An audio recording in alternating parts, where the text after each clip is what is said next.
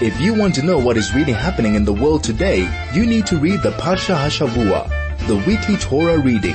Join Rabbi Mendel Lipskar for the next hour as he delves and enumerates the themes running through the weekly Torah Parsha, only on 101.9 Chai FM. And a wonderful Erev Shabbos to all of you. And what a Shabbos is coming up. It's not only Shabbos Bamidbar.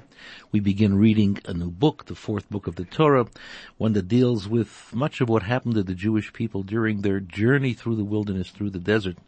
But it's also Shabbat, Shabbos, that leads us straight into the festival of Shavuot. 3 days of intense divine energy, 3 days of intense divine joy, 3 days of greatness. And while, of course, logistically, it might be a bit of a headache, it might be a bit difficult, but the fact remains 3 days that we have the opportunity of doing great and important things in life based on the Parsha, important things in life based on the festival of Shavuot, and that which we read during the festival of Shavuot. It's a time that we have to look carefully at who and what we are. We have to look carefully at what our commitment at Sinai was all about. After all, we all stood at Sinai. We all said, Naaseh Vinishma.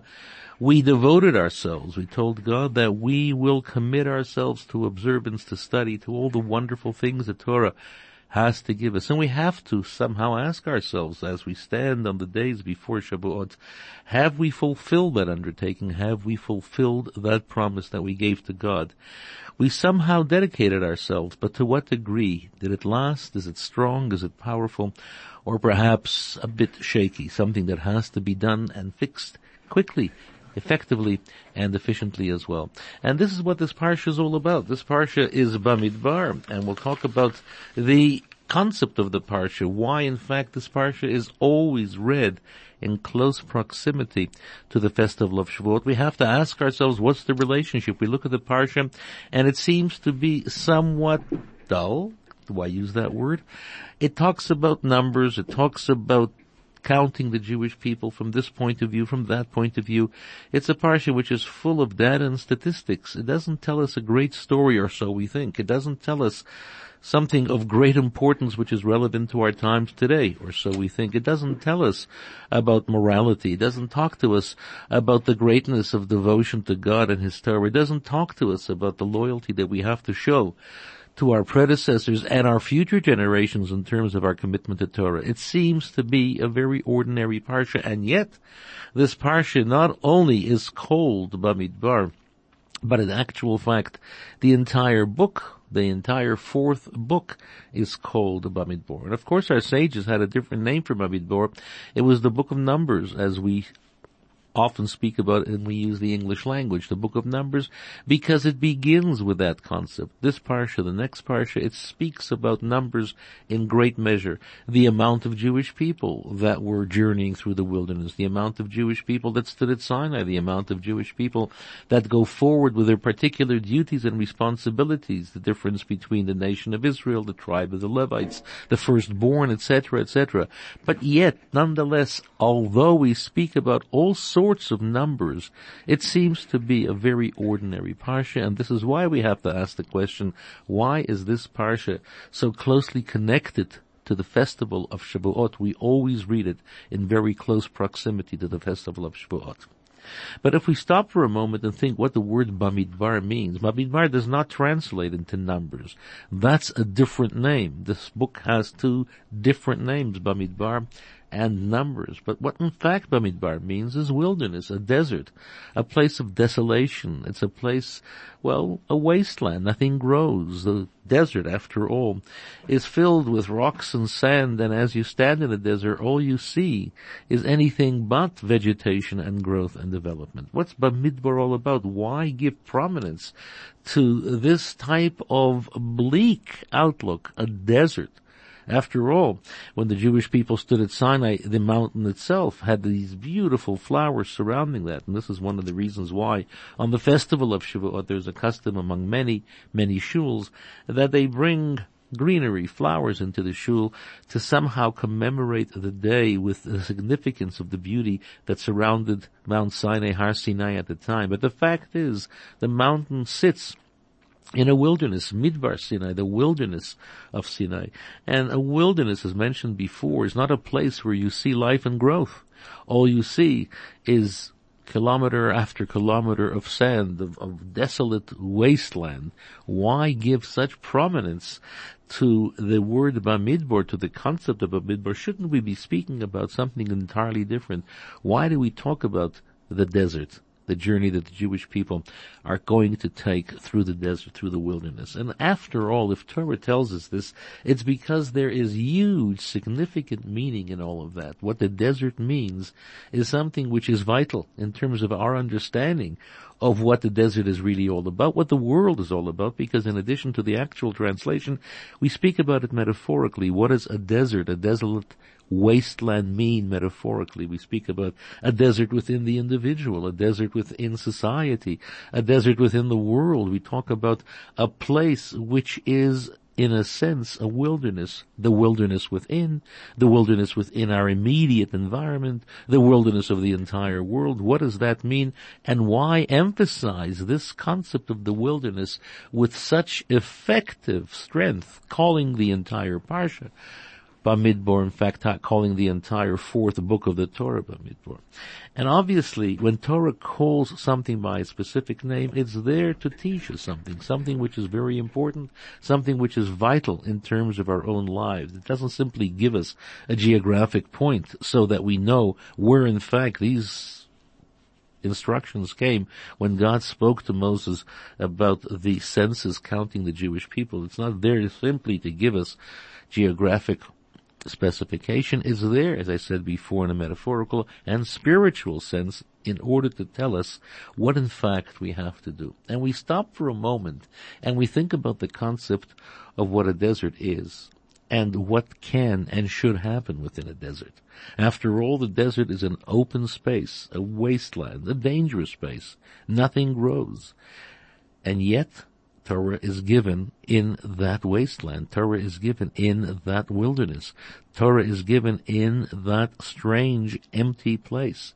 In addition to that, we stop for a moment and reflect upon the fact that when God created the world, it wasn't a desert. It was a Gan Eden. It was a divine Garden of Eden with everything magnificent and beautiful. And what happened, of course, is Adam and Eve made the great mistake, made a choice which was destructive. And as a result of that, they were banished from the Garden of Eden, and in a sense went into the night, again metaphorically speaking. They went into the wilderness. They went into a place of desolation, a place that needs a lot of work in order for people to survive. It's normally a place where people don't live. It's too barren. It's too empty. Nothing grows. The heat is intense during the night, and the cold is free during the day, and the cold is freezing during the night. It's not a place which is hospitable to human beings. And yet we speak about Bamidbar. That's where the Torah was given. That's where it all happened, in a sense. That's when we became a people in the full sense of the word. More of that soon. This is the Parsha Hashavua with Rabbi Mendel Lipskar, only on 101.9 Chai FM. We're talking about the Parsha we're going to read in the Torah tomorrow, Parsha Bamidbar, in the desert. And the question that I raised was, how do we understand metaphorically and spiritually the concept of the desert based upon our understanding of life and our understanding of Torah? And why, in fact, give such prominence to a bleak, empty space, a desolate space, a place which is not very welcoming to human inhabitants? Why give it such prominence, not only as a full parsha, a full book in the Torah, but always reading this parsha in very close proximity to Shavuot, when we celebrate the giving and the receiving of the Torah? But before we get to that, a word from the Chai FM marketplace. In these challenging times, many people are under pressure, and for some it can become way too much. Where does one turn to? The Chai FM will be starting a helpline later this year, and we are looking for compassionate, caring volunteers to train as call center counselors.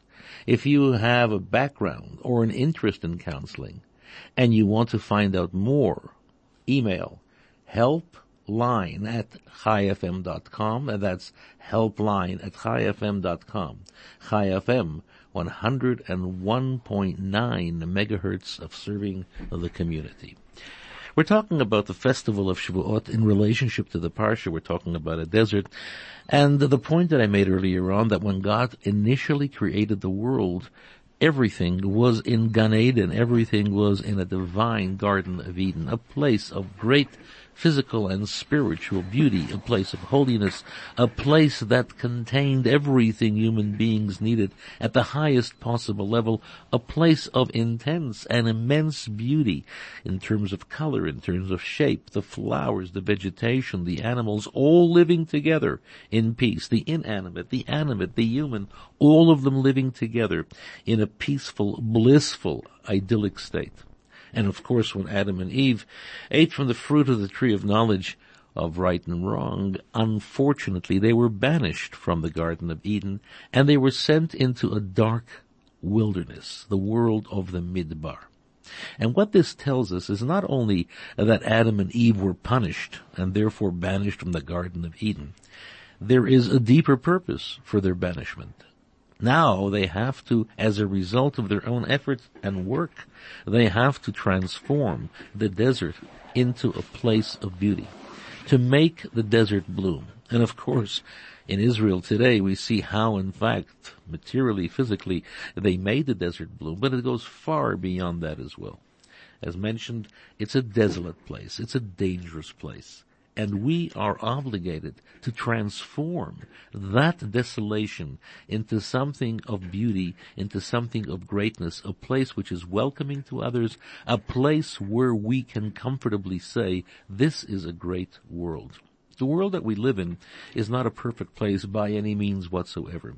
It's a world of confusion, a world of chaos, a world of destruction, a world of conflict, a world of great violence. And we look at this world and we say to ourselves, how can we possibly, we as individuals, how can we possibly transform this insanity, this chaos, this conflict into something which is peaceful, something which is wonderful, something which is in a state of beauty. We speak about a world that has gone mad in so many different ways, a world that no longer understands its purpose, a world that has been abused as a result of the fact that we didn't take care of it physically or spiritually correctly. And we live in a world which in many ways is a desert. And we have to ask ourselves, if in fact it is so, how can we as limited, small human beings be expected to actually transform this place of desolation into one of great beauty, into one of great peaceful state? We take a peek at the Haftarah that we're going to read in Shul tomorrow. It comes from the book of Hosea. And it begins with a rather strange sentence. It speaks about that the Jewish people, the people of Israel, will be as many as the grains of sand on the beaches of the world, cannot count them. Of course, the immense amount of grains of sand surrounding the waters is incredible. But ultimately, it is a quantifiable number. Ultimately, with patience and with time, you can count how many grains of sand there are. Why does Hosea speak about they will be as many as the grains of sand which cannot be counted?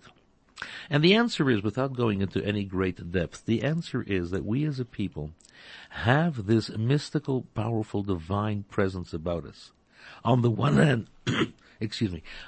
hand, we are a limited people, as many as the grains of the sand, perhaps.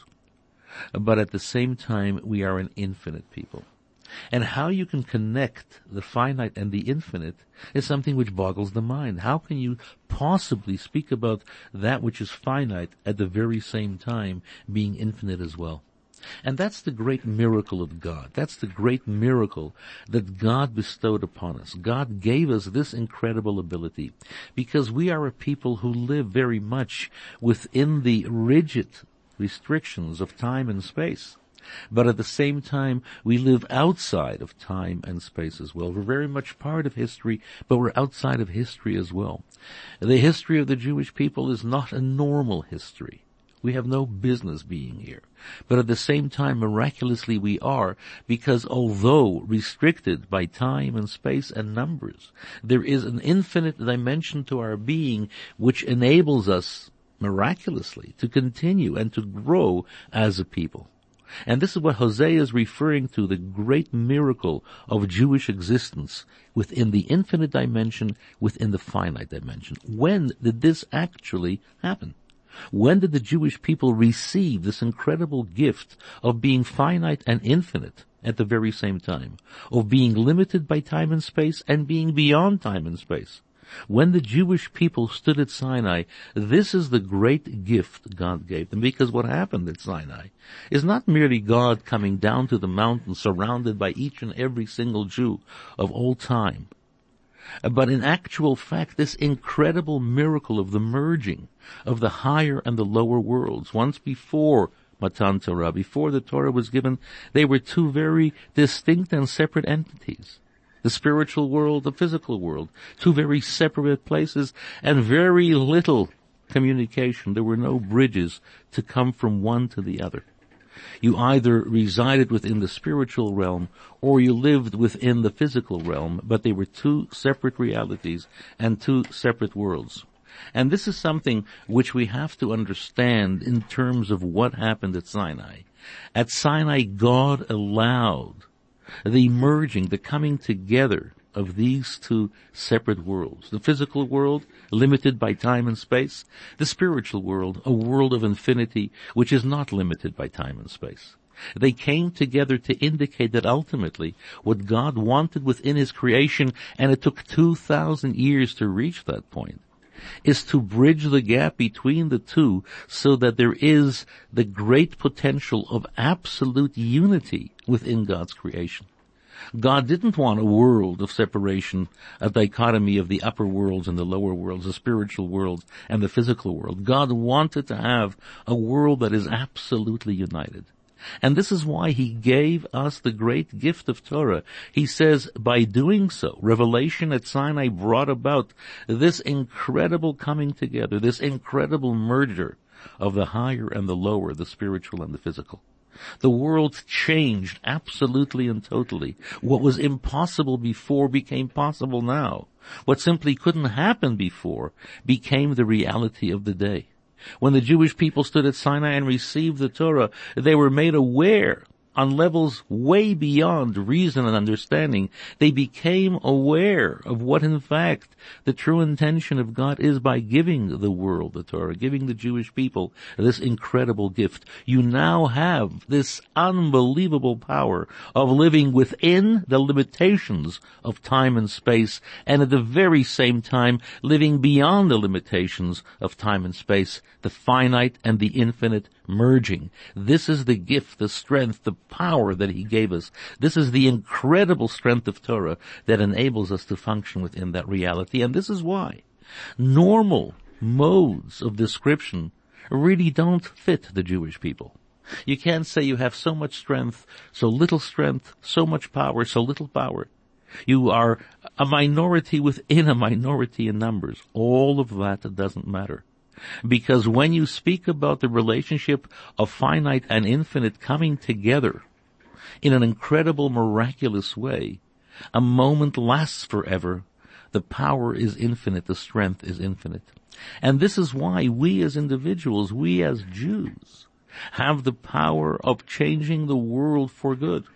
We have the power of bringing about this tremendous transformation, of making the desert bloom, of taking this world which is filled with chaos, filled with violence, and to bring about a state of peacefulness, to bring about a state of unity, to bring about an idyllic reality similar to what existed at the initial time of creation, a divine Garden of Eden.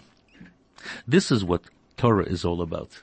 Torah is not only a book of laws and knowledge or even infinite divine knowledge. It is that bridge. It is that power that brings together these two extreme opposites, infinite and finite, allowing them to coexist, and not only coexist, but to work together in order to bring about miraculous change in the world. And this is one of the reasons why the Torah is given in a desert, to remind us what the world is all about and where we have to function, where we have to implement the truth, the wisdom, the commandments of the Torah. It's not within an idyllic state. It's not within a perfect state. It is often within a very imperfect reality that we have to function. It is often within a desolate wasteland that we enter, and we have to do whatever we can to turn it into a divine Garden of Eden. And as I said before, ask the question, how can we possibly do this? Yes, under normal circumstances, it wouldn't be possible. But because God gave us this infinite gift of finite and infinite at the same time, coming together, this empowers us with incredible strength, with incredible greatness. This is what we have to do. And I hear people asking the question as I speak, isn't this something which relates only to the select few, those who are gifted, those who are in a higher enlightened state of spirituality?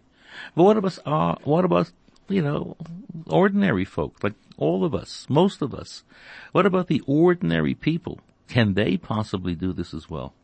And there's an interesting concept about a wilderness, about a desert. It doesn't belong to any one person or to any group of people. It belongs to everyone. Each and every single individual has the right of ownership in a desert.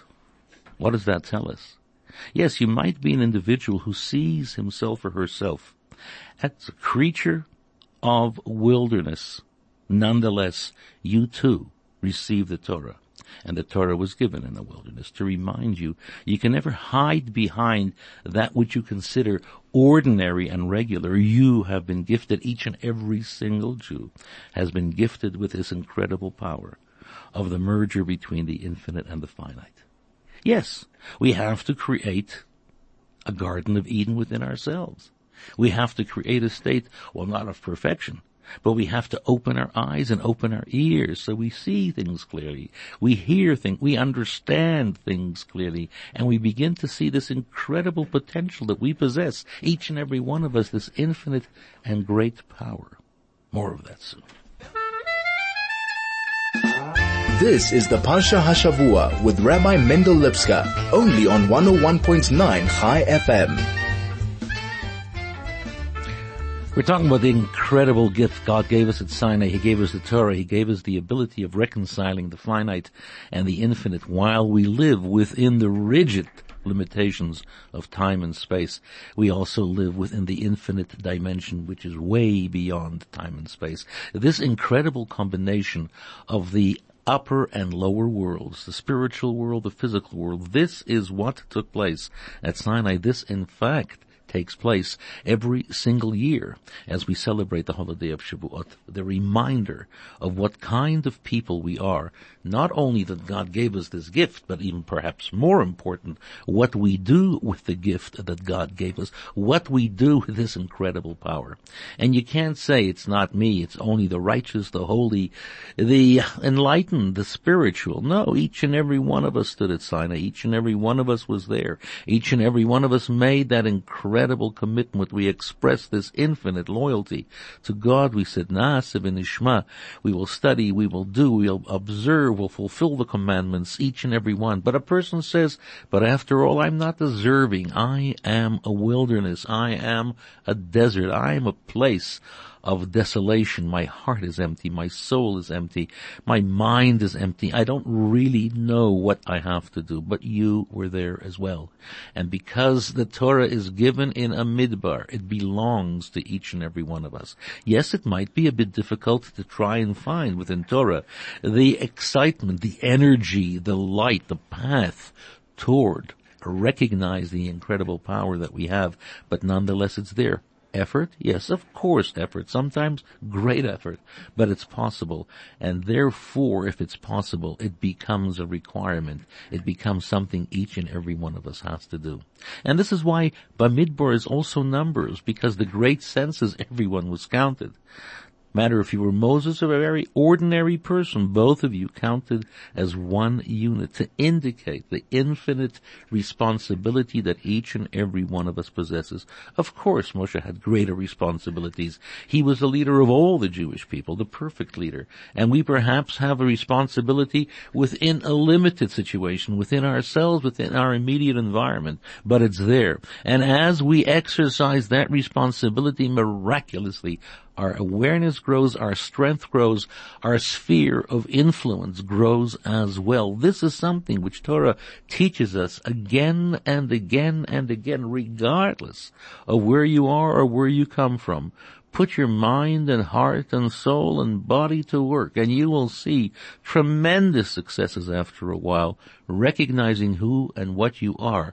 You will transform the internal wilderness within you. You will transform the incredible wilderness that surrounds you, and suddenly you'll see blooming of flowers, of beauty, of fragrance, of color, which cannot in any way be matched. And this is something which is so important for us to understand. The Lubavitcher Rebbe of sainted memory called upon each and every single Jew to make every effort to be in shul on the first day of Shavuot, to hear the reading of the commandments, to relive that incredible moment when we were empowered with this type of greatness. And he said it should be men, women, children, even infants. And you wonder, why the necessity to have children? After all, aren't they a noisy lot who create all sorts of disturbances within shul? And why infants? What could they possibly hear or understand when it comes to the reading of the Ten Commandments? And the answer is, regardless of time, regardless of age, regardless of gender, regardless of any type of description, we have a soul, and that soul listens to the Ten Commandments, and it awakens within us this incredible potential state of greatness, of combining the finite and infinite. It might be a midbar, it might be a wilderness, it might be a place of desolation, but at the same time, it's a place of incredible opportunity. Challenge? Absolutely. Opportunity? Absolutely as well. And this is why it's important, mothers and fathers and grandfathers and grandmothers, bring your children, bring your infants, bring yourselves to shul on Sunday when you'll be hearing the story of the Ten Commandments. It's not only 10 commandments, the do's and don'ts. It goes way beyond that. It's the moment of reliving revelation at Sinai, God giving us the Torah. It's a moment when the entire world, all of creation, witnessed this miraculous moment and responded with incredible intensity. All of creation, human beings, the animal kingdom, the world of vegetation, even the inanimate, everything within creation responded with miraculous greatness. God came down to the mountain and gave his people the Torah, the bridge that brings together the higher and the lower worlds. And this is why this Shabbos is a special Shabbos, because it's a Shabbos of Erev Shavuot. It's a time that we can prepare. It is a holy day. By listening to the Parsha of Bamidbar and understanding the inner dimensions of that wilderness, what it means, where we came from originally from the Garden of Eden, and how we have to transform the wilderness once again into a Garden of Eden as a result of our physical human effort by taking Torah and allowing Torah to become our guide, what we do and what we don't do, how we behave in our relationship with God, in our relationship with fellow humans. Each and every single dimension of life is detailed in greatness within Torah, the written law, the oral law, the 5 books, the books of prophets, the Mishnah, the Talmud, the books on mysticism, the books on Chassidut. This is something which each and every one of us has to understand, because as we possess this incredible, miraculous relationship of the finite and infinite, so does Torah. Torah possesses the infinite and the finite. It might speak about specific mitzvot, specific commandments, but at the same time, it has this incredible divine energy of living ultimately, without any restriction whatsoever, the physical and the spiritual merge. And this is why be in shul tomorrow. Listen to the Parsha of Bamidbar. Listen to the Haftarah about those grains of sand, which in a sense can be counted, but the prophet tells us it's infinite, it cannot be counted. Listen carefully to this incredible concept of the finite and the infinite coming together. Be in shul on Shavuot, listen to the 10 Commandments. Yes, I know it's a wonderful festival with cheesecake and blintzes and all sorts of dairy delicacies. But although as important as they are, it's far beyond that. It's a time that we re-energize ourselves with the strength, with the power, with the miracle of being who we are, the gift that God gave us at Sinai. Be in shul tomorrow, be in shul on Sunday.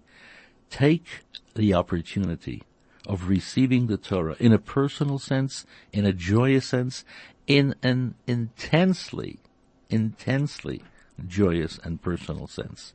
Remember, it's Shabbos, it's Erev Shavuot, it's a time of great celebration as we enter this incredible holiday, the giving of the Torah, the gift of the finite and the infinite, the gift that each and every one of us can transform the desolate desert into a place of beauty and strength. Good Shabbos and good Yom Tov.